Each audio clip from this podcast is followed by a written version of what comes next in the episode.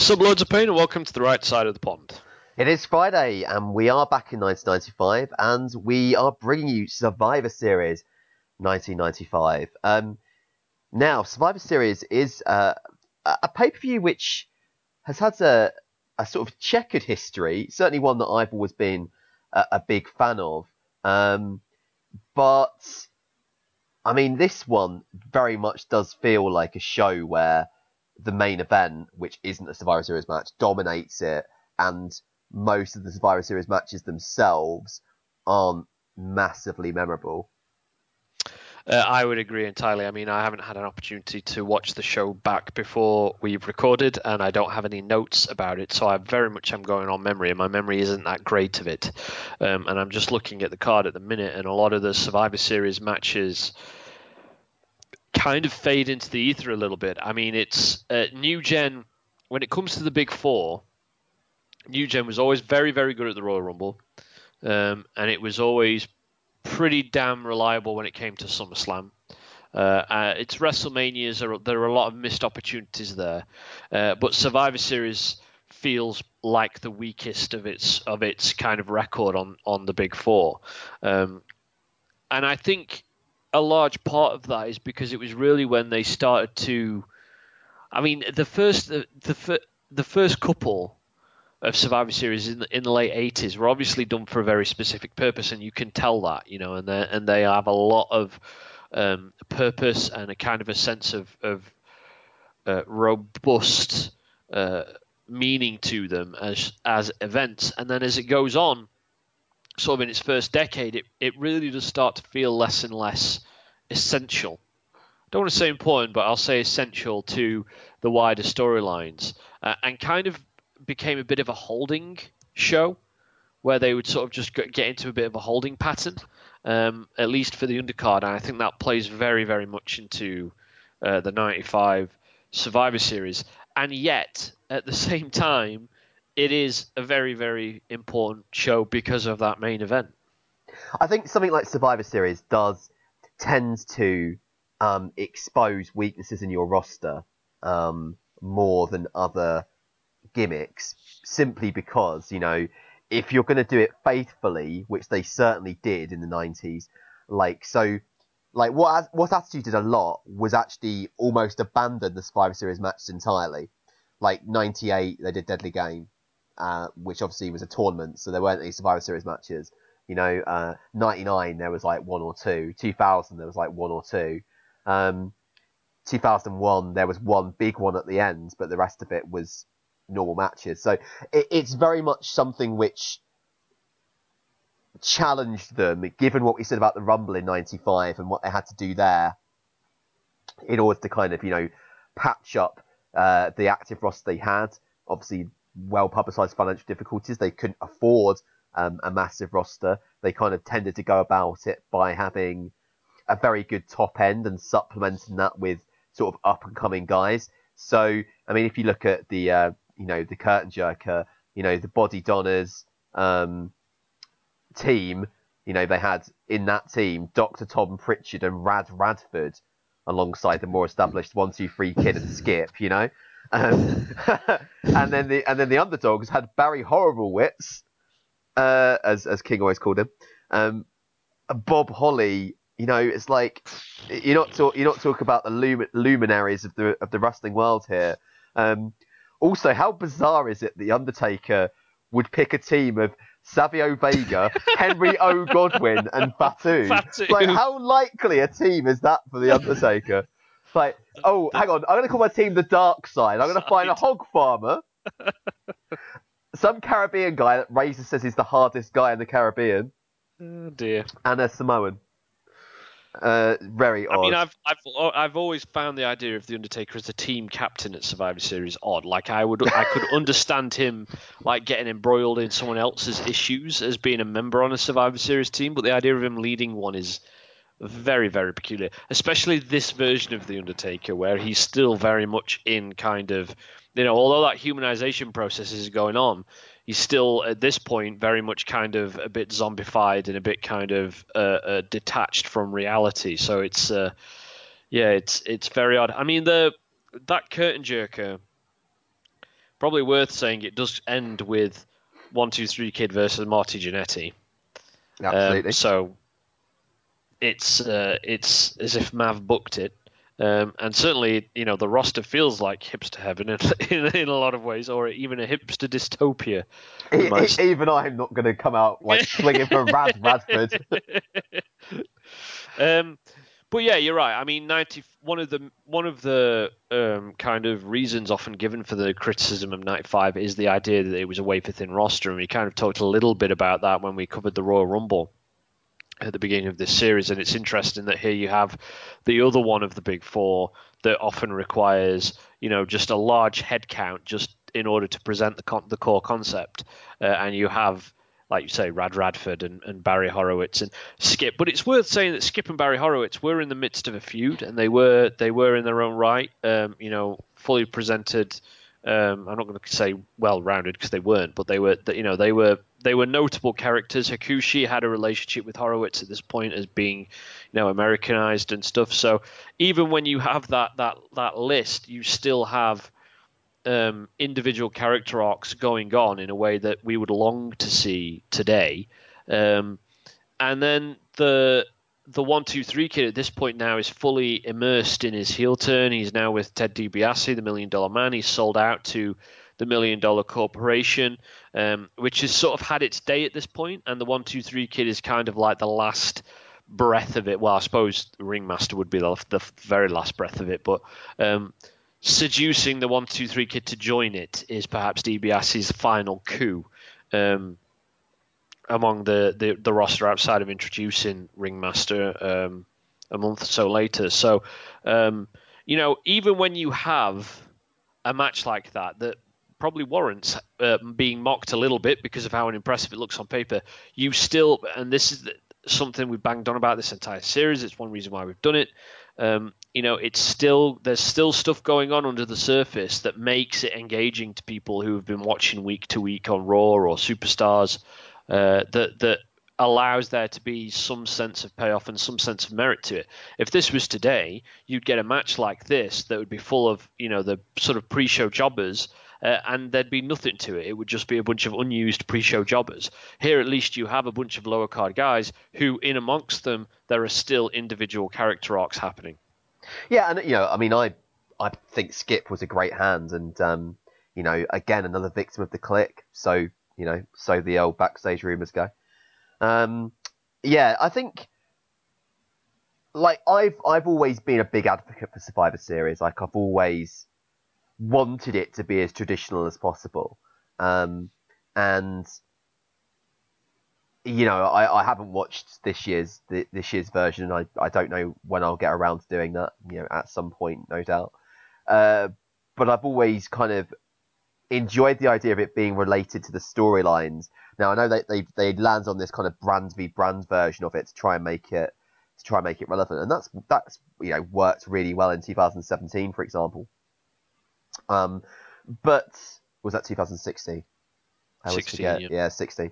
Um, and that, that, that works really well on occasion, but actually, you know, I, I think those matches which have got a powerful sense of stakes because of the storylines, you know, like the invasion, uh, like the retiring Austin thing, like the um, become GM of Raw thing, like those sorts of things are what I really like with Survivor Series. And you, you know, although as you say, you've got individual character arcs going on, you don't have all that much sort of stakes beneath that. Like it's the reason why I I love as as do you uh, the Ultimate Survivor match at the end of Survivor Series mm-hmm. 1990 because it it makes it there be a point to being the sole survivor or the you know one of the survivors and, of your team.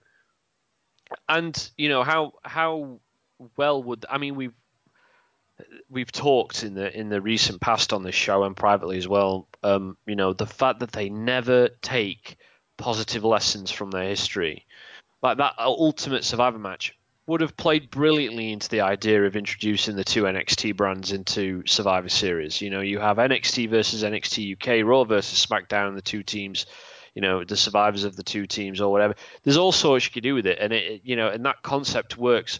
I think 1990. You may feel slightly differently to this because I think you've got a, a, little bit more love for those early versions than I do. But I think my opinion is 1990 is the first good Survivor Series. Doc's probably spinning in his chair listening to that, but um, it's true, and I think that it finds a new purpose with the Ultimate Survivor match. And to your point, I think Survivor Series as a as a format as a genre works best when there are stakes because the entire format is based on a very present sense, an immediate sense of cause and effect, of consequence to your action. You know, the whole idea of surviving, the excitement of it is how the odds constantly shift. You know, suddenly you're down three to one, it feels like it's impossible. That's where you get the drama of uh, uh of Shawn and Team Austin versus Team Bischoff, or indeed Ziggler in, in the, the Authority match from 2014. Uh, it's where you get most of the narrative tension of that amazing 2016 men's Survivor Series match. And you look at that 2016 men's one, which I think is a masterpiece, and you think, as good as it is with just sort of the whole brand extension, if that had been a, for something more tangible or resulted from a series of interwoven uh, narrative arcs, it would have been even better than it was. Um, so, in some ways, Survivor Series, and, and in some ways, the, what we're talking about, uh, the absence of it from Survivor Series '95, are, are, are a great demonstration of what's lacking from a product. Um, or you know, it's it's it feels like it's a good barometer because we've said you know this first match it's got a lot of kind of jobs in there. There are some narrative arcs, but it lacks tangible stakes. Survivor Series of today really lack any tangible stakes at all because uh, the brand versus brand thing is is is is you sort of go along with it, but it's not exactly the most believable thing in the world when someone's been on Raw for three months and they're vying to prove so passionately it's a superior brand. But um, uh, and and Survivor Series of today demonstrate quite clearly what's lacking from the wider product. So I've never really thought about it, but I'm kind of talking myself into and listed to you, believing more and more that maybe Survivor Series is like the perfect barometer event to show what's lacking uh, most presciently from from the product. That's that's a really interesting way to put it. Actually, I like I like that idea of the barometer. Um, I think you know to kind of pick up that uh, that kind of discussion um, about today's product. I think the problem they've always had with this brand versus brand thing um, is that in the old SmackDown versus Raw video games, you know, you were trying to um, make more money than the other brands and more mm. fans mm. and all that sort of stuff. And the problem is, is that they've always essentially ran those two brands as being basically identical but with a different GM. And I know they've had like, you know, various um, sort of design things to do with the set and stuff that makes them look different and different commentators and different referees and sometimes um, you know they've done stuff like put the cruisers on one show the women on the other show and stuff like that but ultimately there's no sense in which they're trying to outcompete each other Mm. Um, aside from the odd, yeah, the odd time, you know, the whole Goldberg has a ticket for Lesnar's match with Eddie, and he spears, you know, Lesnar during the match and costs him a title and all the rest of it. Like, but they they did stuff with it now and again, but a lot of the time they just, uh, you know, leave it for a whole year and then, unless they get really lucky, like with a Becky Lynch catching fire, um, you're not you're not likely to really get anybody to invest in that. You know, they can do cool stuff like New Day be the Shield, um, but that was interesting because it was New Day be the Shield, not because they were on different brands. Indeed. So yeah, it's, they just got they just got to kind of think about if you're going to have a brand extension, that you need to envisage it as being different companies. But then you've got the fact that in this day and age, everyone knows very well they're both WWE companies and they're both trying to do the same thing. So you need to think so carefully at the kayfabe for it to be able to work properly, which is why I'm going to be interested to see what they do with this NXT versus NXT UK Worlds Collide thing uh, around the Rumble, because that is an opportunity to do that properly. So be interesting to see if they manage it. Um, well, I have absolutely no confidence that they ever will. okay, so that's it, it, it, interesting discussion anyway. Um, so they've also got uh, a women's Survivor Series match here, and of course it's not too long before um, uh, Alundra Blaze will be off to WCW to drop uh, the women's title in a bin, um, and uh, which would of course you know like lead to Vince uh, not even having women's wrestling in his company until you know end of '97. 2014. Yeah, well, yeah, end of '97 technically, but uh, but also you know correct. Um, so yeah, it's it's obviously the, your usual mix of kind of mostly Japanese wrestlers uh, alongside Alundra Blaze because of course, really there weren't. I guess there weren't many contemporary female American wrestlers that that that were kind of in Alundra Blaze's league at the time. I have watched through every, and uh, this is literal. I've watched through every single episode of Monday Night Raw from the first one in '93 all the way through to January of '97, uh, including every New Gen pay per view, probably more than once every New Gen pay per view. Uh, and uh, Alundra Blaze is the only female competitor who appears regularly on that show. Um, obviously, Bertha Faye at one point is like her primary adversary, and at one point, um, uh, I've forgotten a bloody name. The one with the spiky hair. Oh, uh, Aja Kong? Is that Age of Kong? No, no. Oh God. Anyway, you know which one I mean. You know which which competitor I mean. Um, she has like two primary. Bull there you go, Bull Nakano. Thank you, Mav. Um, yeah, and and those are the only three really that appear in any kind of prominence. So it's it's uh, it's a very very odd um, odd situation with that women's championship. Um, at this at this time. It's not really a, a, a primary feature. It's barely a feature on on most of their sort of most prominent programming. But uh, often when they have appeared, um, you know, Alundra Blaze has a number of fantastic matches under her belt during New Gen. This isn't really one of them. No, I think it's it's not unlike in many ways. I think it's I can't remember it's 88 or 89, but they have on one of those Survivor Series, they have a, a, women's match, um, which plays out pretty similar to this one. You know, again, they only get 10 minutes. There's not really time for them to do much. Um, and like, as with the other one, it's like, because they're mostly shipping in these, these wrestlers from other promotions, it, it doesn't really feel like you, you got a sense of attachment to them. Um, I probably yeah. they'd also have in the '97 Rumble, of course, when they brought in all the uh, the random Mexicans. Indeed, yeah. It it kind of once you have a new gen product without any of that underlying, you know, arc or or storytelling, then you start to get something that feels very watered down. I think. Yeah, no, definitely. Uh, so we get another outing for Goldust uh, against Bam Bam Bigelow, uh, which you know, obviously they're, they're, kind of building him up by uh, first, you know, he's he's had Marty Jannetty, now he's had Bam Bam Bigelow, and I guess Bam Bam had been kind of, you know, on on the downward slope. He'd obviously lost that enhancement match to Bulldog um, in your house three. Uh, but even so, it's a pretty big scalp. Pretty big scalp and a pretty convincing win for him as well, if, if I remember it rightly. I think Goldust um, has the majority advantage during it, um, and certainly Bigelow is kind of, as you sort of saying, you know, he's he's on his way out essentially. Um, so it makes sense that you would have a new a new character like Goldust coming along to to beat him in convincing fashion. And interesting that it's a similar spot on the card that he had at the first at the In Your House we looked at last week, where he wrestled Marty Jannetty. So you get the sense of gradual introduction. And while these aren't squash matches, uh, they are pretty robust and pretty convincing victories for Goldust. Uh, so you know, it's it's a kind of a very old-fashioned way to to be introducing him, and it works. You know, I mean, he comes off as a as a pretty big new threat on the roster, and it's not long, of course, till he's chasing Razor Ramon for the Intercontinental Championship.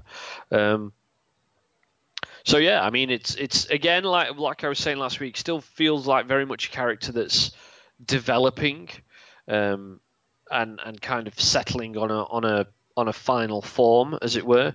Uh, but uh, it's still, I mean, it's it's also a match I think that, that probably drives home because Bam Bam was a big guy, obviously, uh, and I think that, that people often forget that Goldust's a pretty big dude in his own right. You know, Dustin Rhodes is not a small small performer, um, and particularly at this point in his career. So I think it drives home um, how much of a heavyweight he was as well. Yeah, it's it's it's just a I guess a time honoured wrestling tradition, isn't it? Like you know, um, a guy sort of uh, putting people out before he goes out the door. Um, it's and... it's it's it's exactly the kind of match that they should have had Tyler Breeze wrestle against Dolph Ziggler that year when they first introduced Tyler Breeze to the main roster. Do you remember that? Yeah, yeah, yeah.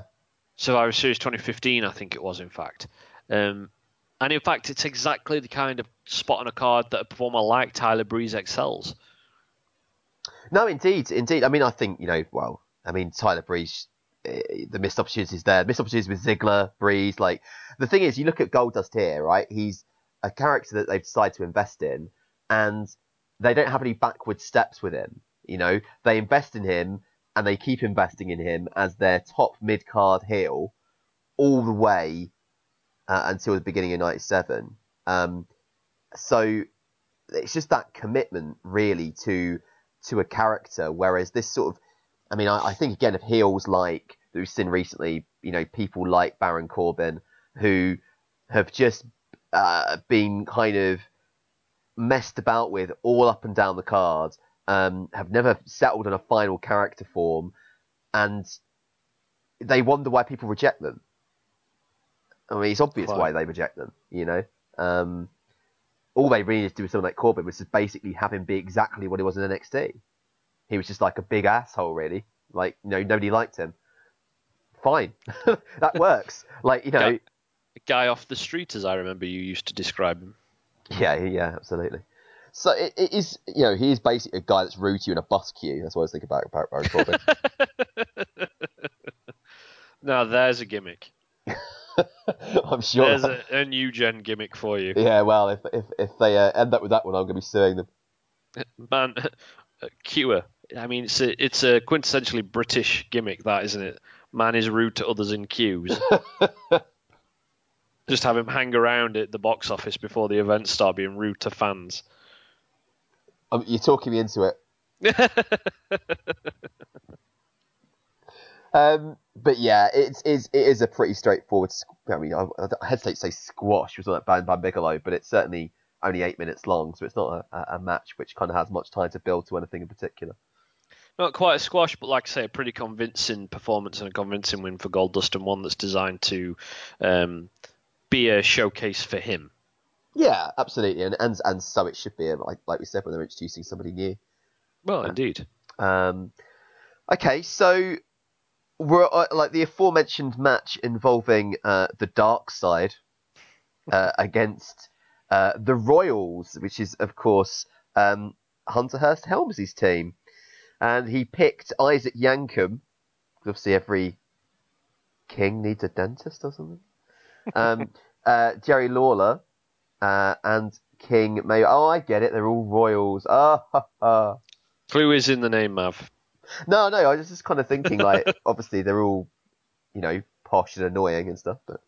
But yeah, so um, apart from Isaac Yankem, who is just a king's dentist. Yeah, quite.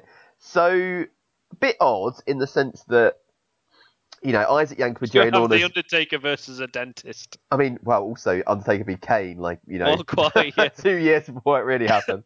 um, but yeah, it's it's it's odd in the sense that Lawler and Isaac Yankem was sort of like, you know, had this thing with Bret, and now they kind of made common cause with Hunter Hearst Helmsley over the Fatu and the Godwinn thing and King Mabel's just there because, of course, having lost to Diesel at SummerSlam, he doesn't really have much else to do. It's all a bit thrown together, isn't it? It does feel a little bit that way. Um, I think what helps with New Gen is when they do do these thrown together things, uh, because you have an established relationship between Jerry Lawler and Isaac Yankem from a preceding uh, storyline. It's easier to accept them on a on a randomly themed team like this. Um, or at least it feels less unsatisfying. I'm not going to say more satisfying, but less unsatisfying than it might do today. And that I think is important because I, I appreciate I'm sounding like an apologist, but I think it's an important point to make because as we keep banging on, we have done on this show, we did last week, we've done so through all of these shows, because New Gen was so good at maintaining a synergy at the foundational level between its its cast of characters, and because it was so good at, at, at constantly revisiting a sense of shared universe, constantly making sure that everything felt like it was existing in the same space where characters moved quite seamlessly from one storyline to the next in a manner that made for a very logically progressing character arc that felt so tight knit by the end of the era you'd think it would all been pre pre planned um, in '93. Um, because of that, it creates an environment in which when they do have to um, put together something that feels a little bit kind of leftovers, um, it naturally still has some semblance. It's what I was saying about the curtain jerker on this on this show. It still has something in there to gain to derive satisfaction from. And in, and in this case, you have a, an established relationship between Jerry Lawler and Isaac Yankem, so it's kind of fun seeing them bump into, you know, the newly introduced Hunter Hearst Helmsley after having only had sort of vague interactions with him. It's fun to see King Mabel, um, you know, as, as, as a massive monster kind of lend his weight, no pun intended, to a to someone else's cause, and how that's now sort of encountering uh, Henry O. Godwinn, who up until now has just been sort of almost quite innocently chasing Hunter Helmsley around with a slot bucket. Now suddenly he may have to combat this giant monster. It's cool to see the Undertaker in a situation where you know Jerry Lawler has to confront the dead man. Uh, I think perhaps in the only time they ever did.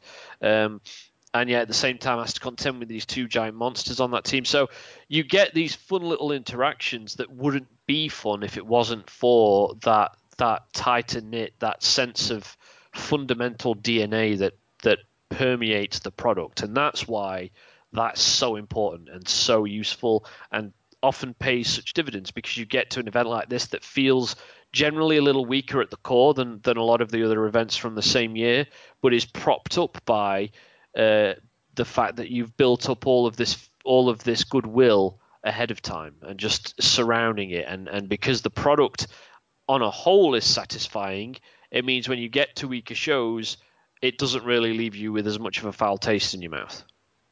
And it's maybe one of those one of those prime examples, and you get this in wrestling even today, really, but of of them really selling the whole event on the main event, and yeah. the undercard is truly an undercard, whereas uh, a lot of the time in wrestling, it's not really an undercard because a lot of the matches are, you know, just as significant as as the main event is. It's not like in boxing where essentially a lot of the time the undercard matches are, are pretty inconsequential for the large for large part, more like up and coming guys. Whereas in wrestling, a lot of the time, um, you know, it, it really is, um, you know, guys it's, that you really want to see. Worth, yeah, yeah, no, absolutely. It's also worth noting on this particular match as well, though, that um, as as flimsy as it may look on paper, what they do with it is something of a t- tried and tested Survivor Series formula that they've done a few times over the years, which sees basically the Undertaker come in and just just do a clean sweep of the enemy team inside of about three minutes. And that's not an exaggeration. Like he, he pretty much eliminates the entire opposing team inside of three or so minutes um, of, of entering the match. So it's used really as a sort of a platform for him for the Undertaker. Uh, because of course at the beginning of '96, by the time you get to Royal Rumble '96, you've got him facing Bret for the title. By the time you get to WrestleMania 12, he's facing Diesel, and he's just basically come off of a of a summer of being sort of on the back burner a little bit and, and beating notable names and feuding, uh, having a fun feud with the Million Dollar Corporation, but not being at that top tier. And so it's used as a means to establish him as a fierce competitor that goes all the way back to the themes that I sort of brought up when we talked about the Royal Rumble and the idea that Bret and Diesel have collectively demonstrated what kind of a competitive level you need to be at to be contending for that world title. And this is kind of the Undertaker's beginning to um, signal that that's what he wants. I mean, now and again, yeah, like you said, they would always do that with the Undertaker. They would just remind you that he's the Undertaker. Hmm. Um, and Survivor Series always felt like his show because, of course, he debuted during it. Um, and should therefore, have retired during it. Well, yeah, quite. So it, it's it's one of those shows where because it was his anniversary show, it always felt like he had uh, a significant role to play in it. Oh yeah, absolutely, and it's and it's just what they did with Diesel in '94, the year before. You know, when Diesel comes in and wipes out that enemy team inside of a few minutes. So to say that that's what we're headed towards at this point, it's quite a fun way to start leading into that. There's a nice bit of symmetry there. Oh, absolutely, yeah. I mean, the whole the whole kind of you know Diesel Taker thing which they're building for for WrestleMania 12 is fascinating. Anyway, you know, two guys that are you know six foot ten or so, you know, about the same, you know, same height ish, same weight ish, um, similarly pushed coming into the company.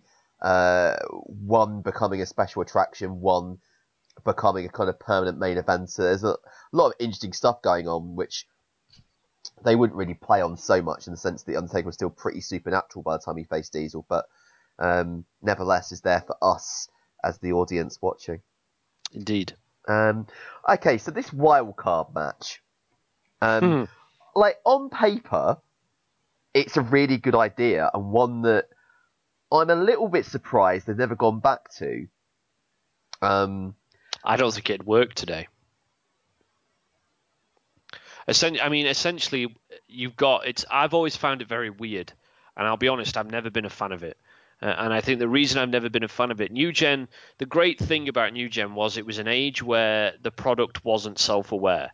Um, you know, these characters weren't operating in the manner where they realized they were characters in a fictional show like they do today. Um, this is oddly self-aware though because it's all predicated on the idea and they even promote it this way. If they'd have just left it as we're going to team up people who don't like each other fine. But they don't. They even promote it explicitly as we're going to put fan favorites with rule breakers. And and so that you've got this weird kind of blip in the middle of this era that's so committed to the fiction that suddenly just becomes very meta. Um, and I think as well, when you start to boil the idea down and you, you sort of get to its core, it's really kind of just a bit of a gimmick in my mind because it's just, you know, putting, it's just a gateway to shenanigans, really, is, is ultimately. And, and I feel like that's what you get with the match. It doesn't feel like it quite plumbs any real character depth as much as it just does engage in a little bit of whimsy. That's my, uh, that's my quite damning verdict, but that's my general thoughts on it. Now, if I recall, um, this is essentially a bit of a rip off of a WCW concept. Right. I think. I don't. I don't know. I think they did a yearly thing. I mean, someone someone will correct me if I'm wrong, but I think they actually did this sort of semi often. I know that TNA did this with some success uh, as well, but as you say, maybe not using that designation of oh oh rule breakers could be with with fan favorites because yeah, like you say, that is uh, a bit too obviously self-aware. But saying you could be with anybody, essentially, it's just like the Royal Rumble, then, isn't it? It's like, oh, strange alliances can be hmm. formed, hmm. which is always one of their cliches. Like, who knows what will happen? Maybe was that that you know, I like think, the I Rock's think, uh, promo that time, like you know, the Undertaker, the Undertaker gonna lick his red nipple or something. Oh right, I thought you were going to talk about 2000. Oh yeah, if he big... can get past Crash Holly and Headbanger Mosh, he has an opportunity to win the Royal Rumble.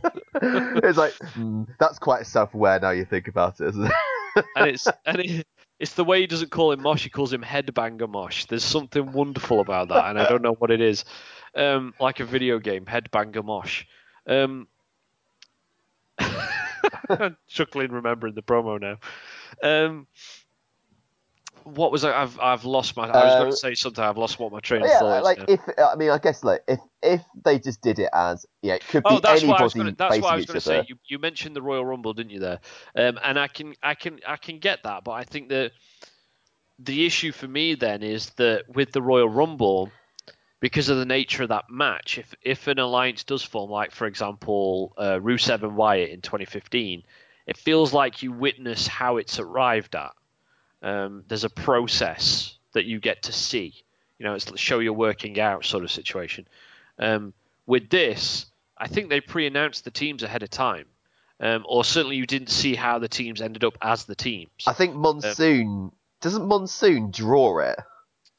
Well, I remember all I remember of, from memory is that Monsoon says, you know, this is the whole point of this is we're going to put people who don't like each other. You know, we're going to do fan favorites and rule breakers with each other.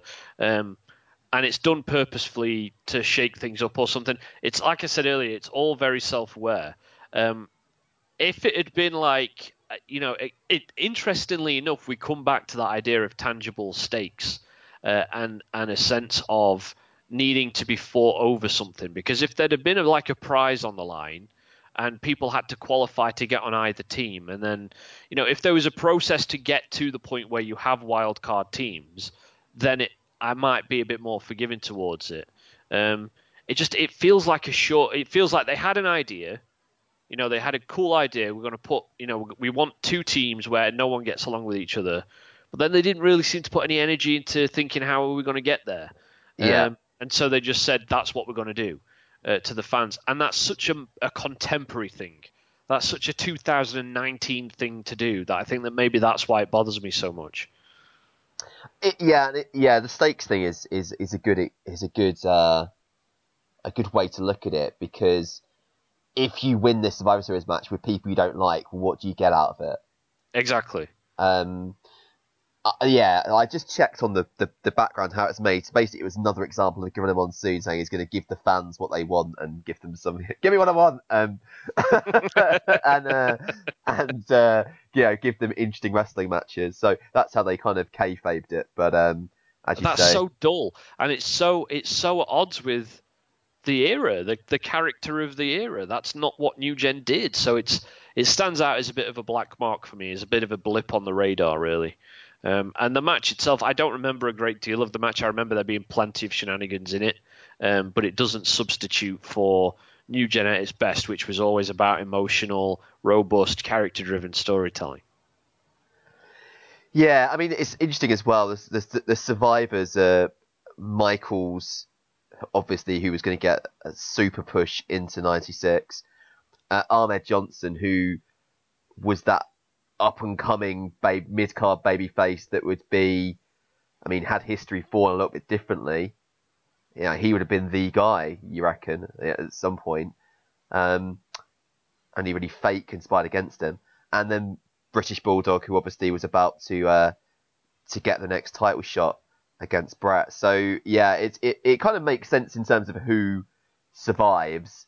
Because um, they often do that, don't they? They foreshadow who's getting a push with who survives a Survivor Series match. I always remember in 09, there was uh, a match where Miz, McIntyre, and Sheamus were the sole survivors.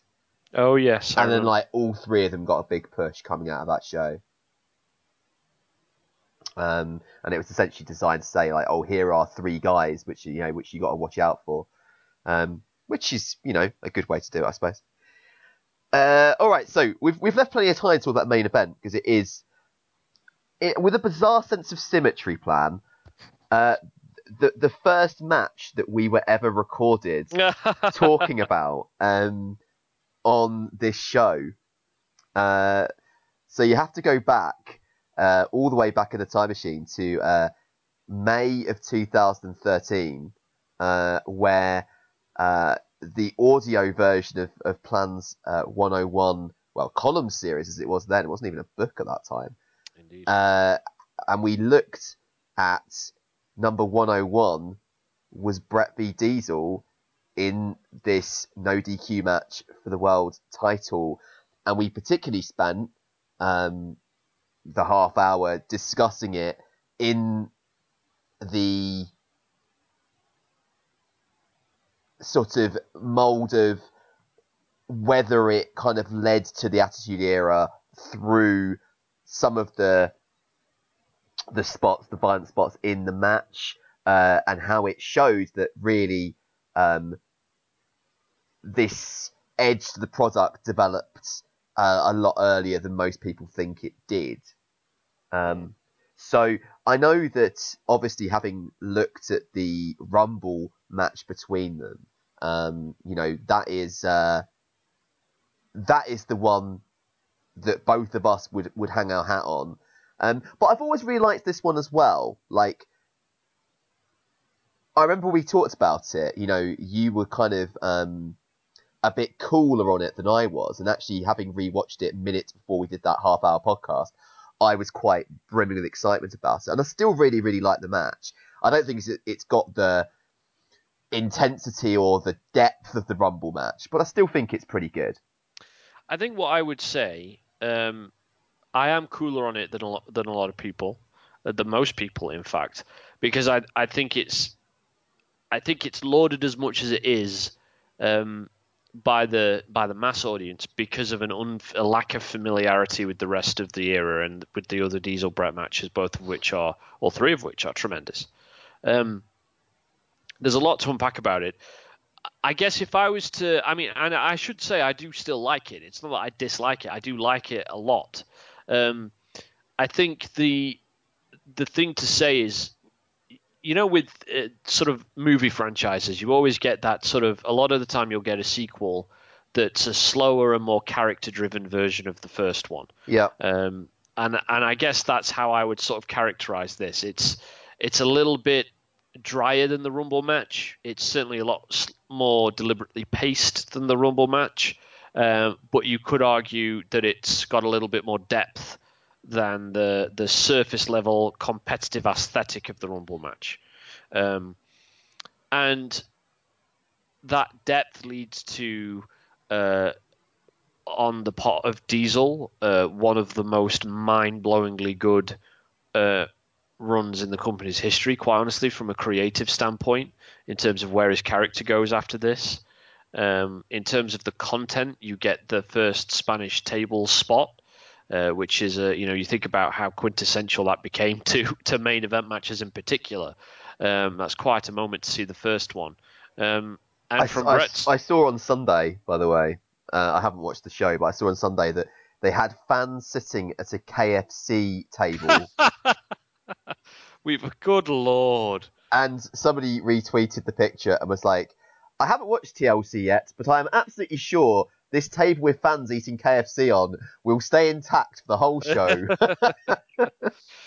there you go. Um, so, uh, and then from um, Bret's perspective, you obviously get his final hard slog, that last push to get back to the mountaintop, which of course is something that he manages to achieve in, in wonderfully, um, you know, in, in perhaps the most successful iteration of playing possum that you could possibly want to see.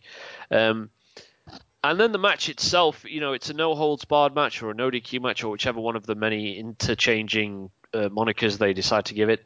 Um, and it has some uh, a, cre- a real kind of creative, um, creative uh, spirit about it in terms of some of the stuff that they do during the match. It's very hard hitting.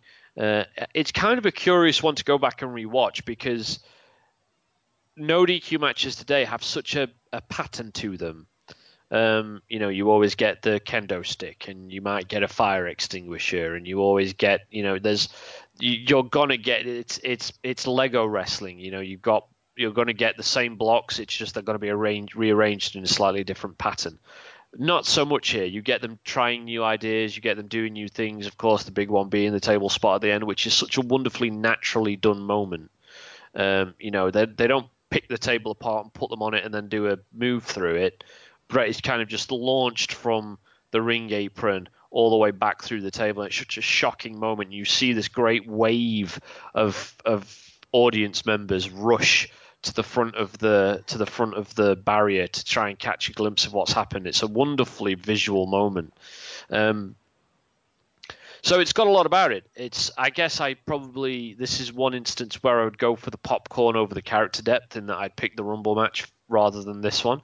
Um, but it's as you said. I mean, it's interesting what you said earlier that it's that it's that this is an event that's very much all about the main event. And I think that's so true because if you think about box office wrestling, not necessarily in terms of of the gate that it might take, but in terms of um, of how a match is presented and wrestled. Uh, you know, if you if if you almost wanted to think of box office wrestling as a genre, this feels like it would be a key example of that. It feels like it's a match that knows it's the main event, that knows it's a pay per view that's all about this match. It's a match that's very sure of itself in terms of the fact that it's the poster feud of the era. You know, it it's very it feels very aware of the fact they've had two encounters that have both been thrown out previously, and that's the kind of thing that I love that I absolutely love. When you get that in wrestling, you got it with Roman and Seth at Money in the Bank 2016, which I'll be talking about with Doc in a near future episode of Sports Entertainment is Dead.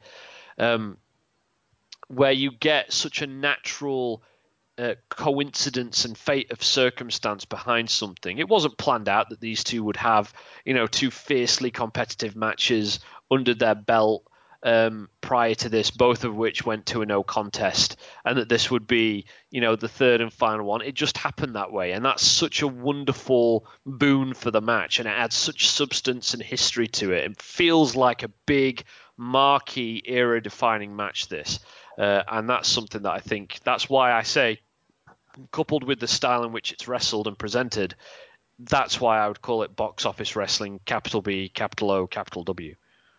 Yeah, no, absolutely. And I think Bret and Diesel felt like those two characters Yes. for that era. Um, because they have these three matches, and conveniently, you know, it is three matches, and it does feel like a trilogy. Um, whereas, you know, uh, like Bret and Shawn have three matches, but it's much, it's much more chaotic. Like one's all the way back in '92, Yeah, next one's in '96, and then the third one. I mean, that's, Is its, that's Montreal. its, its own thing all by itself. yeah, Um, it's it's always a, it's almost a shame that you know, well, it's it, not even almost. It is a shame that you know we were robbed of so many more great Bret and Shawn matches. I've no doubt by by Montreal because they would have gone on to have more. I'm sure. Um, the other thing with with Bret and Shawn is if if you you know if what some of what Bret is to believe to if some of what Bret says is to be believed, and you've always I think got to take what he says with a pinch of salt because you don't know how much of it is misremembered or tainted with cynicism or just bred from ego. Um, same with anyone, incidentally, but they they regardless. Um, it would, from the sounds of it, would have always been much more of a you win one, I win one, you know, kind of a scenario, sort of trading wins in the kind of way they did with like Rock and Austin or Cena and Rock. Um, what's so wonderful about Bret and Diesel is that the first two did go to a no contest, that there was no decisive winner, and so you had a real sense of out of these two competitive equals, who is going to prove themselves to be the better man? And the fact that that's not crammed down your throat, you know, they don't lean heavily onto that. It's just kind of, you know, plays out in the background if you're aware and cognizant of their history with one another. There's such a sense of sense of realisticness to that. I think it's it's so infectiously wonderful.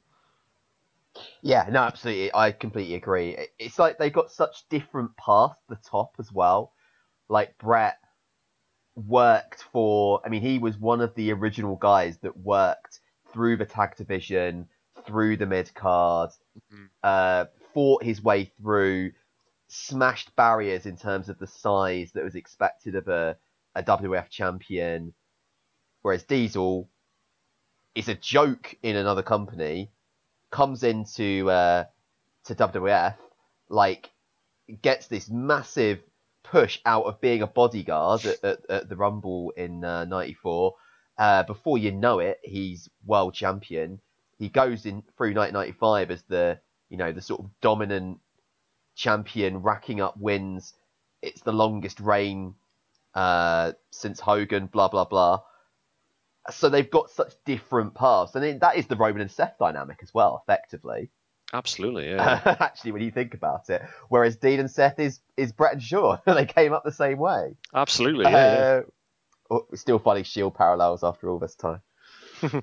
um, but yeah, it, but it's I mean it's a pertinent you know not to get too sidetracked here, but we all want to go on our tangents and um, you know I think we've said for a while that that Diesel is a great historical comparator for Roman. Um, and I've always felt like I would love to see the parallel version of history where the way that the Shield split went was that Roman sided with Seth to betray Dean and acted as as Diesel to Seth's Shawn for a year before getting that kind of push while Dean worked his way up in a in a Bret Hart style fashion um, and they sort of went about it that way.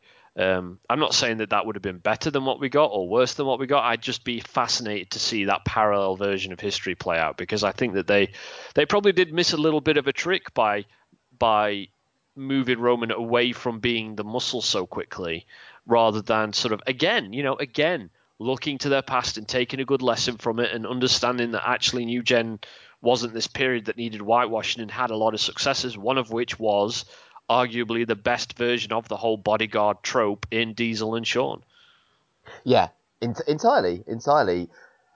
Everything with um, with Reigns was sort of was was rushed or botched or one thing with Diesel was that they were remarkably um, confident in what they did with him. It's like here he is, he's a bodyguard, he doesn't say anything, he just hangs around and looks menacing. Explodes out of nowhere to get this this massive performance in the Rumble. Uh, they kind of, you know, tease the friction you know, between him and Shawn. They kind of, you know, they have him um, be the guy that, that beats Backlund after Backlund's kind of, you know, beat Bret at a house show. And they just don't back down from it. Like, and they have all this stuff at the Rumble where it's like they're questioning, oh, is Diesel really legitimate or did he just squash an old man, you know, in, in, in Backlund? And he answers the questions at the Rumble, but of course there's the inconclusive finish, so mm. nobody's really sure. Um, and he takes on Shawn and he has the match with Shawn and you know Shawn is again inverted commas the wrestler, whereas Diesel is you know just the big guy and yet Diesel comes out on top. And they've had him really go up against a real variety of opponents through this. Um, but ultimately, like Bret's the soul of the company at this point, and, and it's like it the the belt is like um, it's almost like magnetic. It's like Bret is true north for that company in New Gen. Love that, and it always comes back to him. True North. That's a great way to describe Bret. I think. Uh, probably the way he'd like to describe himself. well, quite. Um, but yeah, no, absolutely. And uh, but the, the the key difference there is when when Diesel had that performance in '94 um, at the Rumble, you know, and, and kind of got red hot as a result of that, exploded as a result of that. They still they still went about a traditional push for him.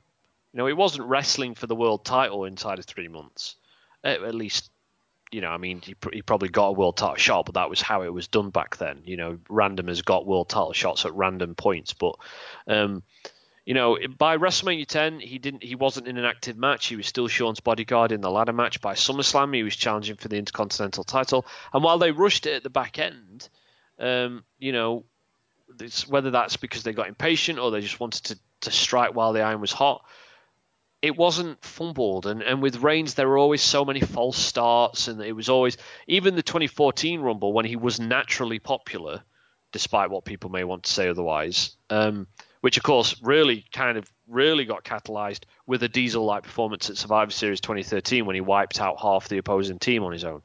Um, even in the 2014 Rumble, it still felt very obviously forced when they had him break Kane's record of eliminations, but they did it in this weird way where one of them was El Torito and another one was JBL, you know, and it was kind of all half committal, uh, you know, non-committal. Um, in the they had this weird they, they they had I don't know if they still have it because I'm not watching, but they had this weird habit with Roman of being really non-committal and hugely committal all at the same time, and sort of being apologists for what they were doing in the hopes that would make it easier for fans to swallow. And anyway, I mean, we could we could talk for hours about it, but Diesel was such a clear example to follow, and they didn't follow it. And that's supported by this match, this Survivor Series 95 match, because by the time you get to this, you completely accept that Diesel and Bret are on equal footing you totally accept that they're they're equal contemporaries and that it's going to be a competitive match. And that's where the excitement is derived from. It's not derived from the fact that it's fast paced, you know, all guns blazing, you know, 15,000 different weapon spots in there. It's brought from the fact of we're two uh, competitive equals. We've had two comp- highly competitive matches at King of the Ring 94, Royal Rumble 95, both of which got thrown out. This time it can't get thrown out. It's no DQs.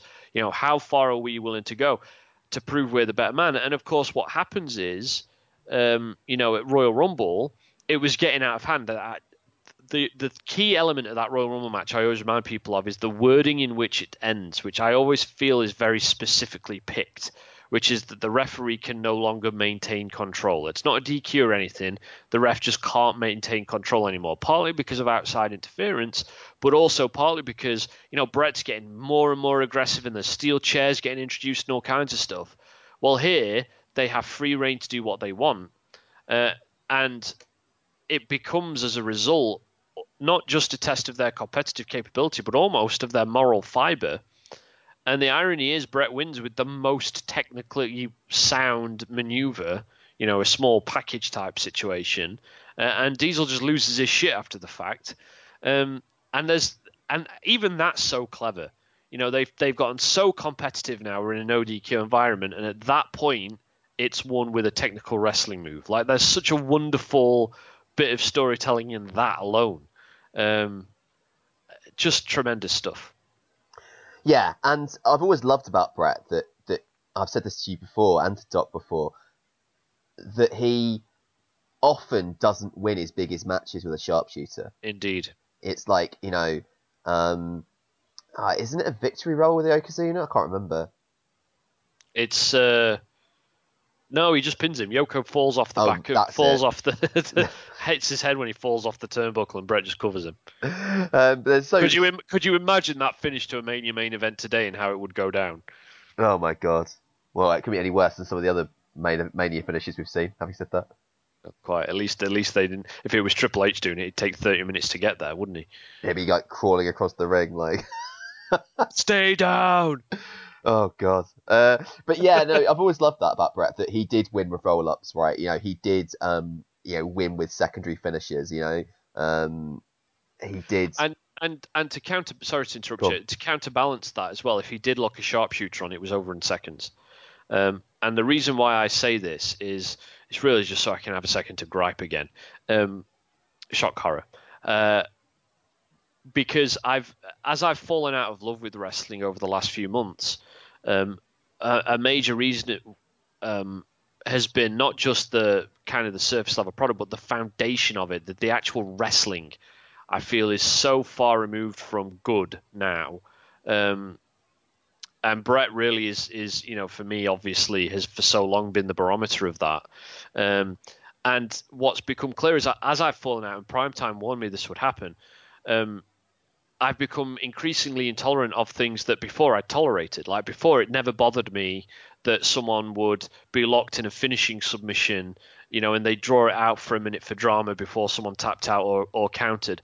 And actually now, it when I watch that stuff back, it really does get on my nerves because when Bret would lock in a sharpshooter, it would be over in seconds. And of course, it would be over in seconds. If this was real and you were so proficient at using a submission maneuver that it was your finishing move, um, you know, someone wouldn't be able to withstand it for, for a minute and then pass out and then come back to withstand it some more before getting a rope break.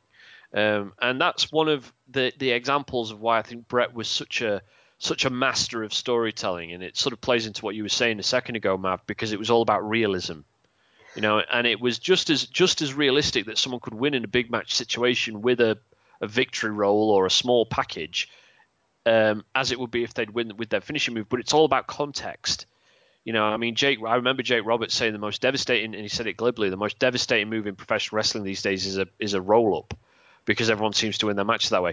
i I think it's perfectly legitimate for someone to win a match that way. In fact, I would encourage it to happen more, but it has to be done in the right right context. And Seems in like this, in the cruisers a lot of it happens. yeah.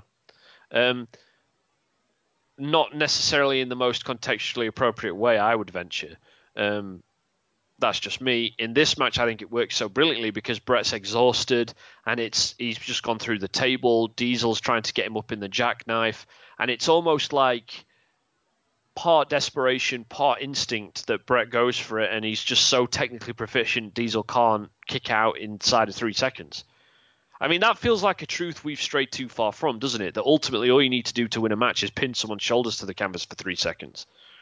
Well, this is the thing. I think with uh, the submission thing that you mentioned, you can almost blame um, Bret and Austin for that because Well, quite. this yeah. one occasion on which the you know, the only occasion in which somebody was in a sharpshooter for a prolonged period of time and, and Ironically, and my favourite match ever. yeah, and didn't lose the match. But but what that did was that they then replayed that sort of uh, spot in a kind of minor key way over and over again until you know you get guys that Bret had a hand in helping, uh, like The Rock and people like that, who started using the sharpshooter as a kind of you know tribute to Bret and, and also to Owen, who of course sadly lost his life in in '99. Um, and it became a transition spot. So whenever The Rock puts someone in a sharpshooter, it was just a way for somebody to, you know, have the sort of near fall drama of being in a submission, but then eventually get to the rope or or break the hold. Figure fours being used as a transition move has driven me mad since about 1994. Like, and it- Bret used to do it. yeah, it's, it's it's like you know, there's there's I mean, mostly around the ring post, which is fine, so you, you can't technically submit from that. But but yeah, it's it's something which has always annoyed me when DDT started being used as a. There's a whole long list of things, like particularly in that Attitude Era, where you know, having grown up with rock and wrestling and new gen, I was seeing moves that were traditionally finishers become transition moves, and we've we've just reached the you know the logical point now where no move finishes a match. Well, quite. It's the, it's a it's it's well, it's what I said a second ago. You know, it we've we've become so far removed from the base concept of wrestling uh, and what it's meant to be about, which is pinning you, the other guy shoulders to the mat for three seconds and being realistic. That now it is just two guys pretending to fight. And having Um, a and, it's, and it's become a case of, you know, a, a DDT. I mean, it's so difficult to describe. A DDT isn't a DDT anymore. A DDT is just something that happens in a wrestling match. it might If, well be a makes, headlock. if yeah. that makes any any kind of sense, you know, we just accept that it doesn't finish a match because wrestling. It's, a, it's just a, it's just a headlock ultimately. Now it's exactly the same sort of thing. Uh, you know, and before this gets a bit too much like you know, old man shouts at cloud, like it. Uh, but I think you know, wrestling. My biggest problem with wrestling uh, in the past, aside from part timers, uh, is people. Uh, I need to phrase this carefully. Certain fans All the best sentences start that way. watch wrestling for the near falls, not for the fall. And when I watch wrestling, I used to love the creativity of a finish. How is the finish coming? Is it out of nowhere? Is it set up? Is it, you know, because of a mistake the other person makes? Is it because that someone's got an injured body part? That was the drama of it for me. And I say this to Primetime on Twitter a little while ago.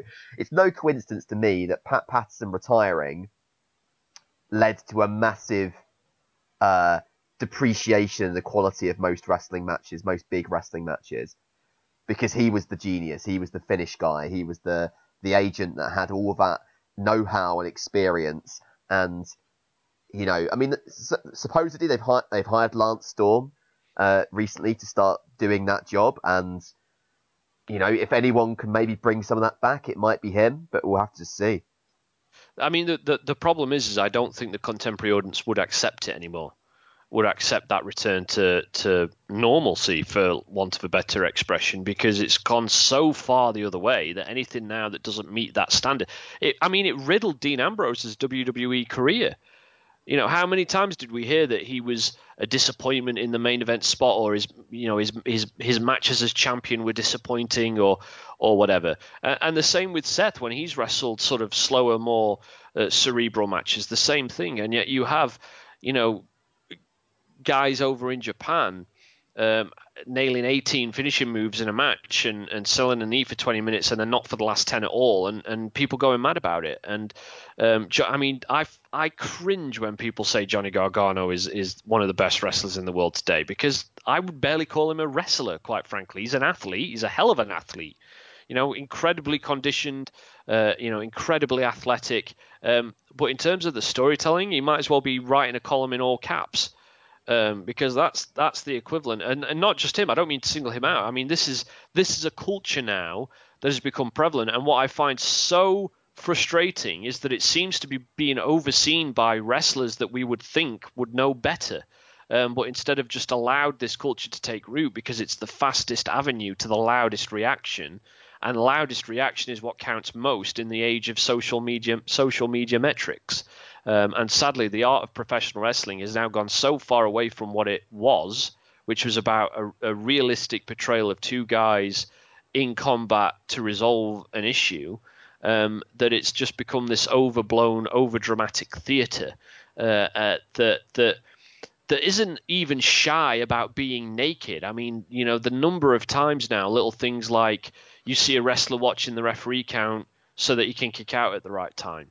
Or I mean, I tell you what, this this this main event at Survivor Series 95 has at its very core the perfect example, which is the Spanish announce table spot.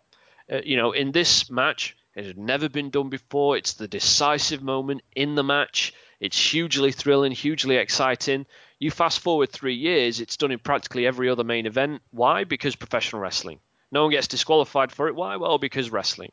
You know, it just becomes an accepted note that gets struck in the chorus of a professional wrestling match. And while that hasn't bothered me for years and years and years, I think it's been a short, sharp slope to go down from sort of totally falling out of love to finding myself completely kind of irascible when it comes to these things now.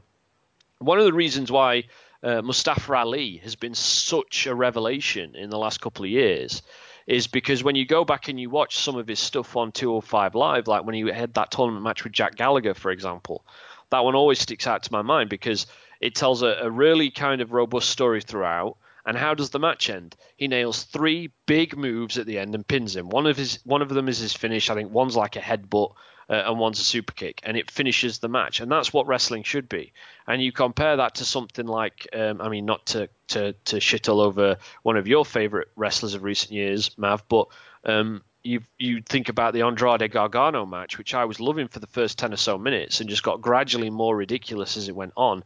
And you had Gargano taking knees to the ring post and and having his head kicked in the back of, and uh, you know like five or six or seven different moves, each one of which should have ended the match, just piling up and each one not just happening, but then being followed by a near fall. I mean, if it was just a successive series of these things and then a finish, I could perhaps accept it a little easier. But it's the fact that each one's then punctuated by near fall in turn to get into this frenzied, hysterical sphere of the impossible. I, it just makes me feel sick. It, I mean, it makes me feel nauseous to think about it because it just isn't believable. And it feels like now I'm living in an age where I'm surrounded by a product infested by, uh, you know, by glorified backyard wrestlers who happen to have found their way on a national, international television program. Frankly, um, but I've, you know, I've waded into extreme waters of, of displeasure now. So to rewind back to this match, Survivor Series 95's main event, one of the reasons why it's so much fun to watch is it's a no DQ match that feels very grounded and and very much with both its feet planted in as any Bret Hart match seemed to have, um, the realm of what's believable uh, and finding drama that way.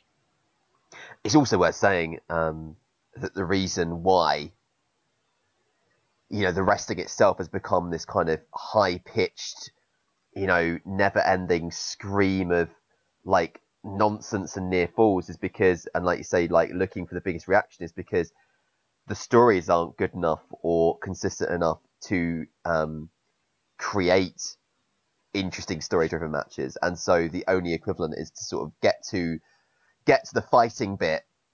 You know, so it's like, you know, they have this sort of insultingly you know, insultingly sort of weak storyline. They get to the match itself and then I mean I think like the Cesaro Aleister Black match from earlier this year, I forget which pay per view, is a perfect example of that. In isolation, it was a wrestling match that was quite a lot of fun, but the storyline was Cesaro knocking on a door.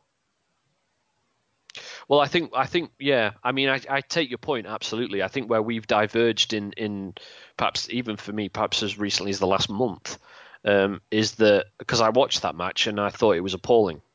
Um, because of again just those tiny microcosmic details that in the past I was never picking up on or just went over my head or I didn't care about. Um, and it's it's weird. I've kind of reached a mental place where that sticks out like such a sore thumb. And to be fair to the rest, of it's not just them. Like it's the production as well, the production habits. Like I know if if if it's a, a three way match or a four way match, and there's a spot where they're near a corner and the camera zooms in so you can't see the turnbuckle. I know someone's coming off the turnbuckle and you're going to get frog splash. So there's no drama when it happens because that's just what they do each and every single time. Um, and there's so many habits like that now in the production as well as in the wrestling uh, that it just it's mounted up to be this completely undigestible fatberg of crap. Um, Merry Christmas. I mean, Um, no, there's there's there's a lot to what you say that I that I agree with, and I and I think you know a lot of the matches that that you have disliked over the past two years are matches that I've also disliked. I mean, I should also say as well. I think that there, there have been um, over recent years, uh, even now as I've reached this point, um, I still think that there are matches that are story driven and, and tell great wrestling and exhibit great wrestling. I, one of the reasons, uh, you know, I'm such a bit, and I will always say this: I'm I'm a fan of Seth because I think his wrestling is amazing. I don't think his wrestling is amazing because I'm a fan of Seth, and there's an important difference between those two mental places. And Dean Ambrose, I thought was was uh, I can't really speak for stuff since he's left, but um, was always uh, uh, I always found it very curious because as much as he had this reputation of a hardcore guy in WWE, he was always such an old school storyteller with his matches. You know, whether it's like AJ Styles uh, at Backlash, Triple H at Roadblock, and I think Roman Reigns, to be fair to him as well, is very much has proven over the years, perhaps a little bit more intermittently, um, but nonetheless proven himself to be adept at older school storytelling. And as much as we may loathe the the old Brock Lesnar formula at this point, it is ultimately built out of older school storytelling. Um, and so I think about a match like Seth versus Brock at SummerSlam this year. I thought that was outstanding in terms of professional wrestling. Um, so there are, you know, there are still it does still happen, but it just it feels like it's now not even frequent enough to call an exception, frankly, to me. But that's just where I am. Yeah, I mean, I, like I say, I, I I don't disagree with large amounts of what you say. Um, I'm choosing to retain like some vestiges of hope just because I feel like the alternative is just a bit too dark. but but um, but yeah, cer- certainly like you know this kind of match. Uh, I feel like I need I feel like I need to post like an Emperor Palpatine gif. You order like order number, like all, all pro wrestlers just start dying overnight. Execute Order 66. like yeah, literally, it's like you know Johnny Gar- Johnny Gargano walking along the seafront and someone pushes him off a pier, you know. like Vince just laughing on a chair, destroying his own creation. well, I mean, he's been doing that for years. Well, right, that is also true. Yeah. Um, uh, yeah. So uh, where were we? Yeah, Diesel. Um, Survivor Series 95. yeah. So so yeah. No, it is very much um, a match that that I enjoy revisiting. Um, a match that exhibits much of what was good about 1995 and about pro wrestling in general. Um, and of course, as two big Bret Hart fans, it's always a pleasure to see the great man at work. Um, and yeah, we'll we'll get to see perhaps our favourite hipster uh, Bret Hart match as we, we finish this series off. Indeed. Uh, so seasons beatings uh, is is on, is on its way. Uh, As we- is, um, I think we ought to probably take a second to say this to, to anyone who may not follow us on social media. Um, the end of the right side of the pond shortly. yeah, we're not entirely sure uh, exactly uh, what week uh, we will be drawing this to a close, but you know we'll explain in some more detail. Uh, we've got a couple of special shows lined up for you, so uh, you know enjoy us while we're still here. Indeed. Um, Well, well, that sounds particularly ominous after we've been talking about pushing wrestlers off of piers. it's like yeah, it's okay. It's like it's like you know, it's like the right side of the pond's like sort of version of the Joker movie or something. um, well, on that that rather uh, harrowing note, uh, we will uh, we'll, we'll leave you for now. Uh, we'll we'll be back to finish this series off, and then we will be back to at some point uh, finish the pond off alongside our uh, our long lost co-workers, um, if we can get a date that works. or and them off you know off whatever uh, sofa they're on. Indeed. Part time Maz and Shinobi, who isn't even frequent enough to be part time anymore. No, he is Batista. He's been like walking around in sunglasses the last three years, just you Give know. me what I want. yeah, it's like Joe. We never asked you to leave the pond.